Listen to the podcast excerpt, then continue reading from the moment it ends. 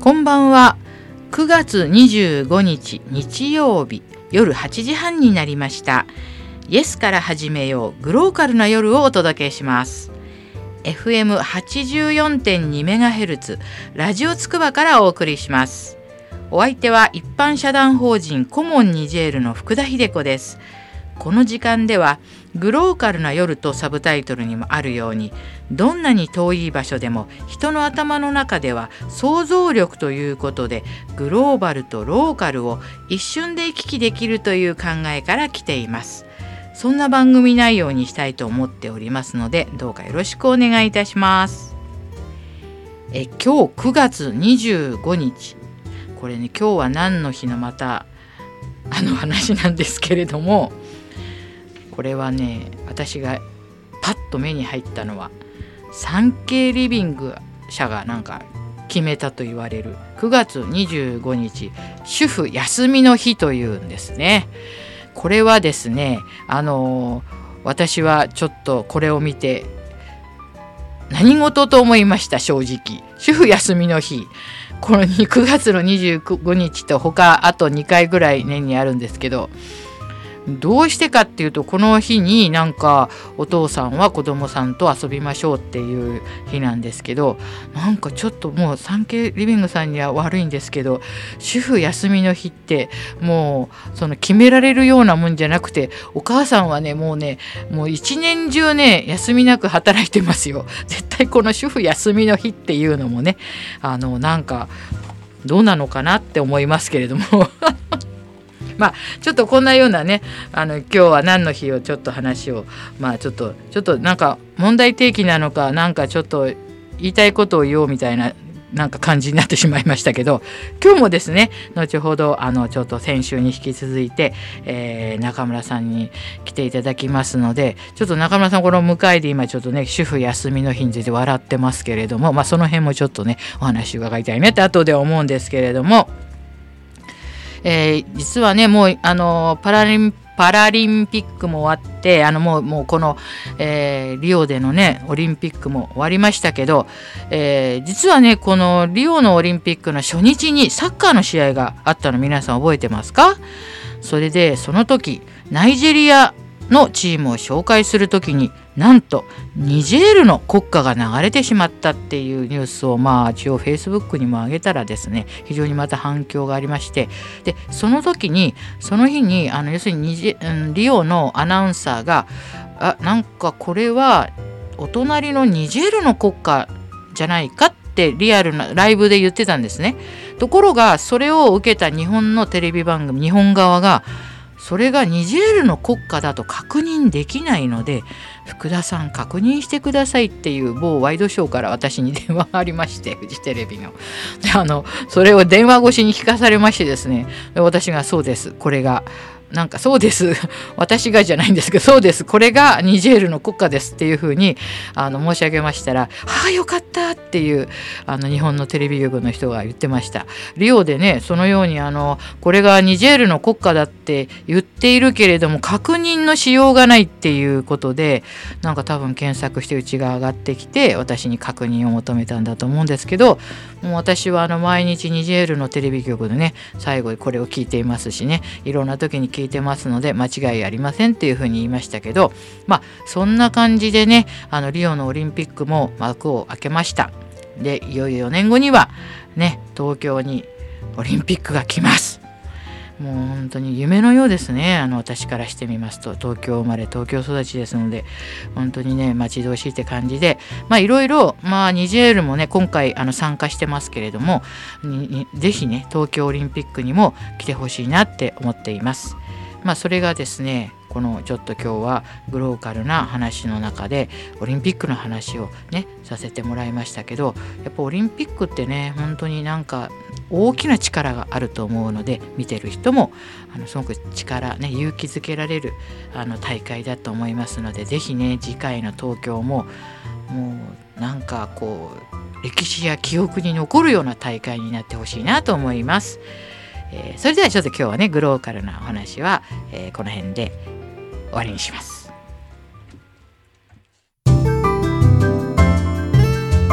イエスから始めよう。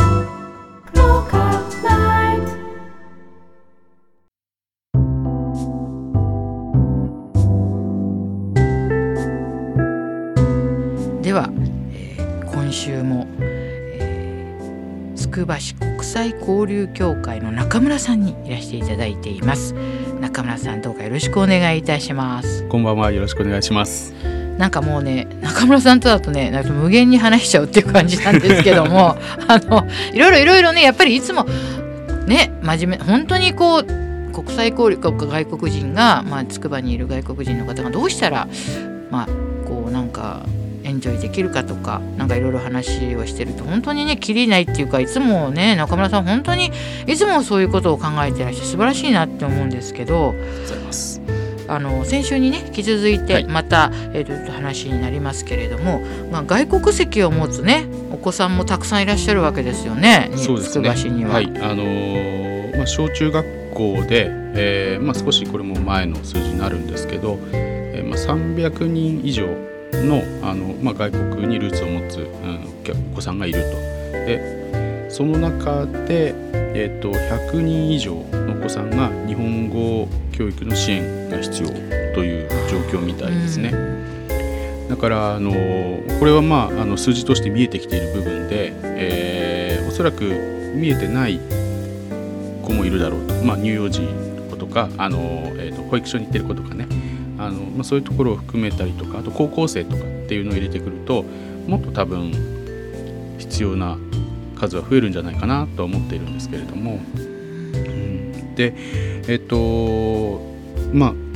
実はうちもあの国際交流協会も日本語講座っていうのはかなり昔からやっていてもう歴史でいうと25年ぐらいになるんですね。はい、でずっと大人の生活のための日本語ってやってきたんです。うんでまああの子どもの日本語についての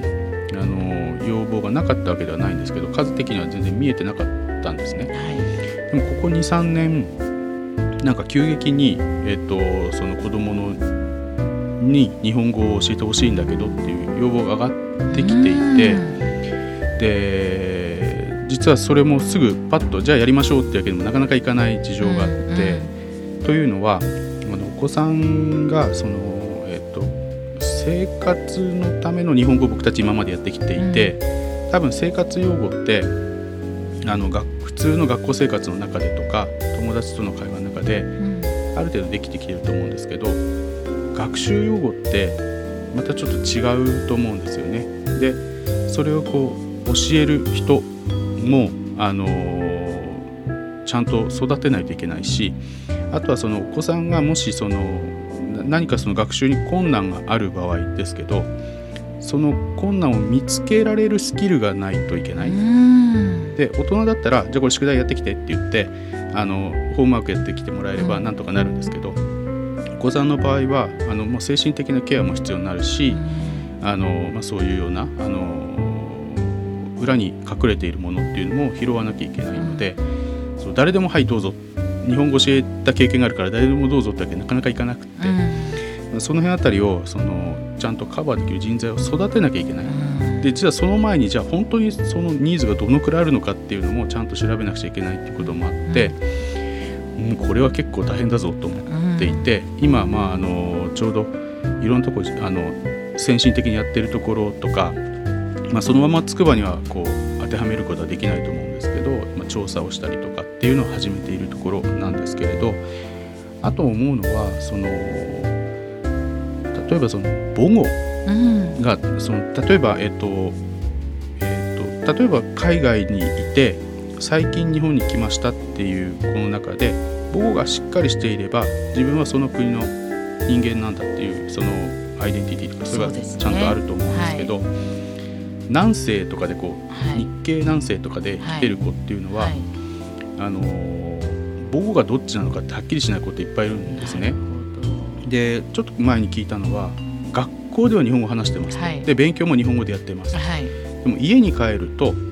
えー、母国語になりますという子は、えーと、生活用語が学習用語と結びつかないっていうのがあって、はい、でじゃあその辺をどうしたらいいのか、はい、じゃあ学校で母語で勉強した方がいいのかとか、うん、えーと、家に帰って、うん、あの日本語使ったらいいのかっていう,、そういうふうなところもありますよね、うん。だからその辺あたりもすごく複雑で、うあの簡単にはいかないっていうのもあってその国際交流協会だけじゃできないし学校だけじゃできないし家庭だけじゃできないしって言って、ええ。そこのだからその役割分担っていうかどういうふうにこううまくうんあのケアできるかっていうのを結構ひ広い範囲でというか考えて支援していかなくちゃいけないだろうというまあ今ちょっとこんな感じかなって思ってるんですけど、だからなんかものすごくこう気をつけて、あの連携してやっていかなくちゃいけないんだろうなというのが今すごく今子どもの支援というところでは考えているところなんですけどね。しゃったようにやっぱりそれはちょっと、まあ、かかりきりというか担当のその子どものその語学なんていうのかな教室じゃないんですけど言葉のどなたかやっぱりこう核になるような人がまたいる必要かもしれないですね。でもあの子供って、まあ、うちは逆の立場だったんですね、うんそのフランスとかニジェールで、まあ、日本人だったっていうことでとか子供って結構やっぱり幼稚園とかに行くと対応その力はあるんですよ。はい。うん。はい、うちのね下の娘なんかあれだけフランス語喋ってたのに今もうすっかりなんかね忘れ去ってしまったんですよ。本当に。あのあ逆にその小さすぎたのかもしれないんですけど、上は小学校4年で戻ってきたんですけどだいぶ残ってますけれどもやっぱ子どもの能力ってあの本当はこう周りが温かくねしててあげれば発揮できて、うん。周りがやっぱりちょっと子供としてえってこう怖がったりすると萎縮しちゃうと思うんですね。だからあのベルリッツってあるじゃないですか学科、うんあの家族の話なんかよくそう有名なんですけど生まれてから、えー父親母親おじいさんおばあさん、うん。全部違う言葉で話しかけてたらしいんですよ、うん。赤ちゃんに。そしてこの子供が口が聞けるようになったら、うん。人間は人間の数だけ言葉があると思ったって言ってまし言ったって言うんですよ。だからやっぱりねすごいそういうふうにまあ、そのまあベルリッツ家の子供はその何カ国語も話しますけど、それもねやっぱあの愛を持ってそのみんなが話しかけてたから習得できたと思うんですよ、うん。うん、だからやっぱりそれさえあれば温かい雰囲気さえあれば私は多少そのやり方がねいろいろなんかまあこう,、うん、こうやってあげようやってあげようって思うかもしれないけど多少それがちょっと行き違ってても多分子供はあのプラスの方向にねうん。行くんじゃないか、まあ、ほんのちょっとの経験者としてはうちの子供も外でそうだったんですけれどもみんながすごく優しかったのでねあのそれはあると思うのでだきっとねあのこの中村さんみたいに教会さんがそういうふうに考えてるっていうこと自体がすごく温かいことでそれはね絶対に伝わると思いますよ子供には。そうね、うん。そうなってくれるとすごく嬉しいですよね。この間高校のこともなんかされてましたよね。あそうですね、はい。高校進学ガイダンスって言って、ええ。まああの日本の高校進学のシステムって多分海外と違うので、はい。えーそれを知ってもらうことが必要なんですけど、はい。お子さんはもちろん親御さんも知らなきゃいけないっていうのはやっぱり高校ってすごくお金かかるし、うん。えー単位取れなかったら進学できないしとか、あの出席もすごく大切ですよね。そういうことをやる。それからやっぱり入学って基本的なところだと日本語なのであのどういう日本語が必要なのかっていうところも含めてっていうなるとやっぱり小学生ぐらいから準備していかないと中学校生活って早いので、あの間に合わなくなってしまうんですよね。じゃあそういうあたりも知ってもらうっていうことで、まあ、それは私たちだけじゃなくて今県内のいろんな NPO とか、あの市町村とか教育委員会とかが中心になってどんどん今その高校進学についての案内はやっているんですけれどもまあ、私たちは特に外国籍を持つとか外国語にルーツを持つ人たちをうん対象に、まあ、やったということなんですけどね。その外国人の高校生のガイダンスも、まあ、うちのフェイスブックでもシェアさせてもらったんですけど、はいすごくあのいいねがねたくさんやっぱりあのうちの顧問の兄弟の大山先生っていう方いるんですけど、はいその方もいやなんかいいねっていう方言ってたんですけれどもやっぱりそういうことってなかなかねありそうでないというか。うそうですね。つくば市の場合はこうやってね皆さんお聞きの皆さん国際交流協会さんいろいろねされていて本当にねすごいなと思うんですけど今後のいろいろまあイベントの予定とか、はい。それから何かあのこういうことをちょっと、まあ、相談したいとかいろんなこと何かありますか？そうですね、あのーまあ、座談会っていうのはね、うん。先週も話しましたけど、はい。えっと、いろんな国の、はい。それこそいろんな環境にいる人たちを対象に、はい。あのやってみたいっていうのがあるので、例えば福田さんだったらそのフランス語圏はいの,、はい。あの方々に集まってもらえるようなこう機会いがあったらはい。あのそこでいろいろ話を聞いてみたい、はい、あすぐ集まりますよ。あの筑波大にたくさんあのフランコフォンのあのアフリカの人とかいますし、うん。はい。あのでまあ留学生もいいし、はい。えーまあその、えー家族の人とかでもいいかなとも思うんですけど、はい。とにかく拾い上げてあのいろんな声を聞きたいっはい。ていうのがありますね。はい。であとはやっぱりそのまあだんだんとその教会を、えーこうちゃんとこう先を見据えた活動っていうのをしていきたいので、うんそういうところでこういろいろこうあのこうしたらいいんじゃないああしたらいいんじゃないっていうのがあったら、うんこう意見としていただけると、うん。うん、なんかやっぱりね僕たちだけで考えてるとう、んいいもんだと思ってても、うんなんかなんかちょっと違うよねって思う時が来ちゃうんですね、どうしてもね。ね。だからやっぱりいろんな人の意見をし欲しいなっていうのは思いますね。うんであとはやっぱりあの本当いろんな人とつながりたいですねいろんなあの活動、んニジェールももっと強く一緒になんかやりたいし、うんあのつくば市も NPO だけで言ったらもうものすごい数ありますのでそうですよね。恐ろしいぐらい。のたくさんありますよね。数があるので、まあ、そこであのいろんな国際支援やってる人たちもはい。いっぱいいるので、はい。あのそういう人たちともつながって、はい。あのまあ、できればそこから支援から交流というところまはい。でこうつなげてええ。やっていきたいなっていうのがありますね。そうですね。先週もおっしゃってましたけど横のつながりっていうんですかあの今ねつくばに恐ろしいほどの数の NPO がいるってやっぱりねまず東京とか大阪とか京都ってうん。まあ多いんですけれども、やっぱりつくばもね NPO が生まれやすい土壌っていうか雰囲気だと思うんですよ。だからそういう感じのねどんどんどんどんやっぱり横のことで一見ちょっとあの外国人とは関係ないようなところでも、うん。あの私はね実はねそのなんかそうとは言い切れないんじゃないかなって、うん。まあ、うちのお茶なんか本当まさにそうなんですけれども、まさかあの佐島茶協会さんの方ではねそのアフリカに輸出するっていうことは全く多分ね私がに行くまで考えてなかったと思うんですね。すね、え同じ緑茶をね飲んでる人たちがそのアフリカの砂漠にいるっていうことはね、うん。もう全然知らなかったって言ってました、うん、だからなんかそういうちょっと観点で掘り起こすとなんかまたもう思いもかけない化学反応とかがねうん。起きるんじゃないかなって思うんですよね。いろいろ話をしているとすごくこう楽しいことが起きる可能性があるんですよね。はい、あのそれがすごくよくてえで価値観が180度変わるようなことも起きると、はい。それをこうステップにして、はい、またなんかすこうねできるっていうのがいいですよね。うん、そうですよね。本当に。あの国際交流さんは先週も言ったんですけどあのノバホールの隣にあるんですけどこの市役所の方とは、えーどういうふうなあのこう一緒に何かやるとかあるいはこう管轄とか、うん。それはどういうふうになってるんですかね？えっとつくば市の中にあの企画部っていうのがあって、はい。その中に企画国際課っていうのがあって、はい。そこの中に国際室っていうのがあるんですね。はい。ちょっとあの階層があれなんですけど、はい、でそこがうちのあの主管課になっていて、そうですか。はい、そことこう連携してはい。やっているっていう感じなんですけれども、はいただやっぱりあのそこだけじゃなくて、はい。あのーさっきのね今日、はい。先週も言った医療通訳の関係だと、はい、健康増進課とそうですよ一緒にやったねりと。か、そうですよね。うん。あの子供とかっていう小中学生、はい。あ一緒にやるとなるとはい。教育委員会とか、はい。まあ、そういうところとこういろんなあの課とか、まあ、はい。部署とうん。つながって、あのやっていく必要が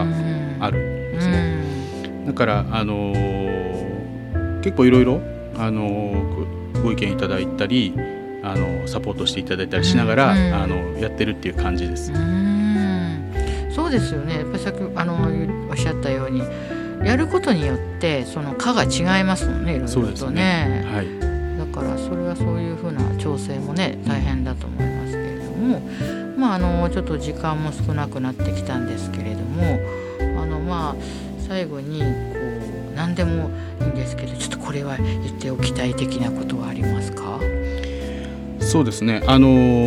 ー、新しい企画を今考えていて、はい、えっ、ー、となんていろんな国の人のその講演会を順次やっていきたいなと思ってるんです。でそれを国際理解につなげていきたいと思っていて、はいはい、でもうそれがちょっと今いつ始まれるかっていうのはまだはっきりしてないんですけど、はい、まあ、企画中なんですね。なので、あのー、こういう人がいるよっていうのを教えてほしいなと思います。すごいなのであの福田さんのところでもねあのこういうのができますよって。まあ僕は福田さんのことよく分かってるから あのぜひ一回はねお話、少なくとも一回はお話しいただきたいと思ってるんですけど。あのそれまあ、そこから、あのー、本当に何何かしら交流が始まって、はいはい、えー、行ったらいいなとい。うふうに思っています。そうですね、国際理解っていう言葉もねラジオをお聞きの皆さんはえ聞いたことある人と聞いたことない人がいると思うんですけどあの最近はもうあの学校のあの、まあ、授業というか、ね、カリキュラムの中に国際理解教育というのが入ってきてましてやっぱり今までね昔のようなあの感じとは今違いますのでねインターネットもありますしじゃあ理解まあちょっとからしてみるとじゃあ理解してなかったのかなということにはなりますけれども でも一応国際理解という名目で授業あるいは講演会いろんなことがねあって私もそういう項目であの割と都内の学校とかでも呼ばれることが多いんですね。で特に私の場合はあの何ていうんですかこう皆さんね日本人はアメリカとか東南アジアは非常に、まあ、この間オリンピックがあった南米とかはまあいろいろ情報も多いですし聞くことが多いんですけどアフリカとなるともうアフリカに実際に住んでいてそしてそれがこう国際理解とつなげて話すことができる人って多分すごい少ないんですね。あまりに遠いから。そこで私がもうお声にかかるのかなと思うんですけど私はもう本当に独自の観点で自分が経験したことそれから、まあ、お話をさせていただいているのであのなんかねよくアンケートにはちょっと分かりやすいとか書いてくださるんですけどやっぱこれからはなんかそういういろんなもうとにかくいろんな人たちのあのと一緒に連携してあの筑林さんの国際交流協会さんもやっていくといろんなことがまあ見えてくるかなっ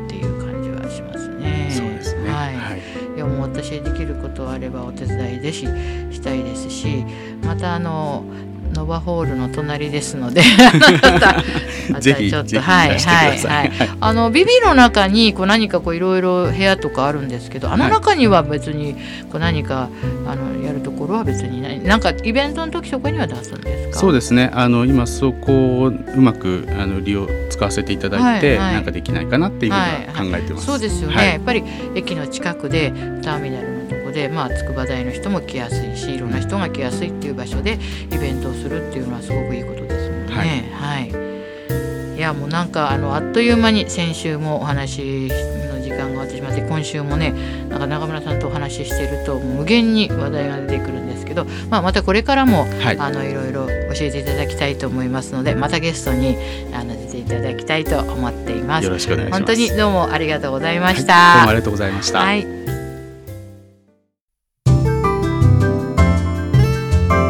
スから始めよう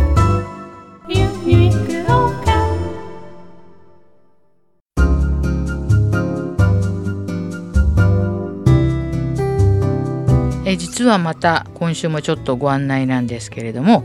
え10月10日に守谷市の中央公民館の大ホールでチャリティーコンサートいたします。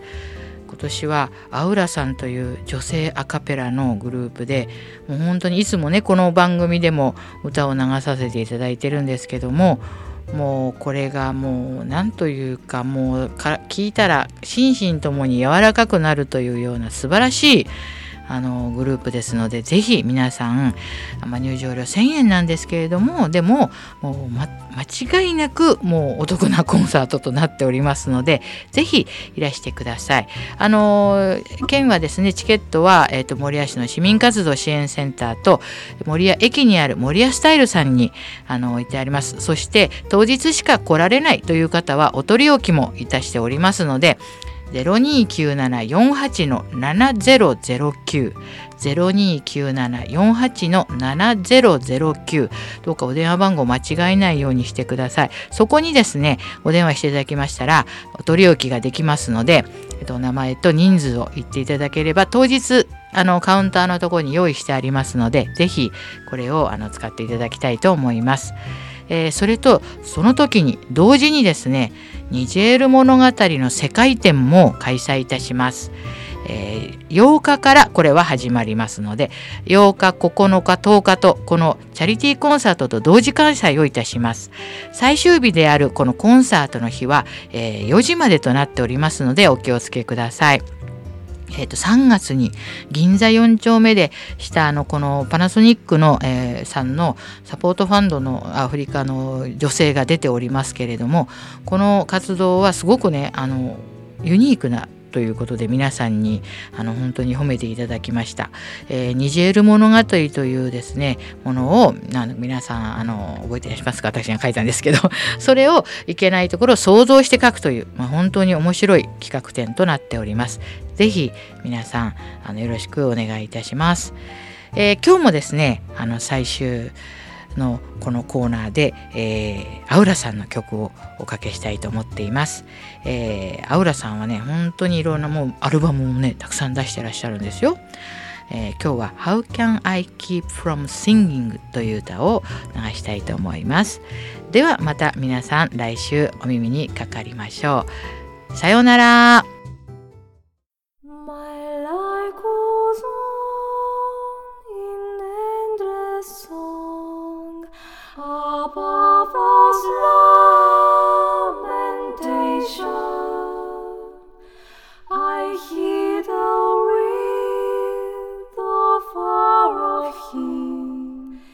But as a new creation through all the tumult and the strife, I hear.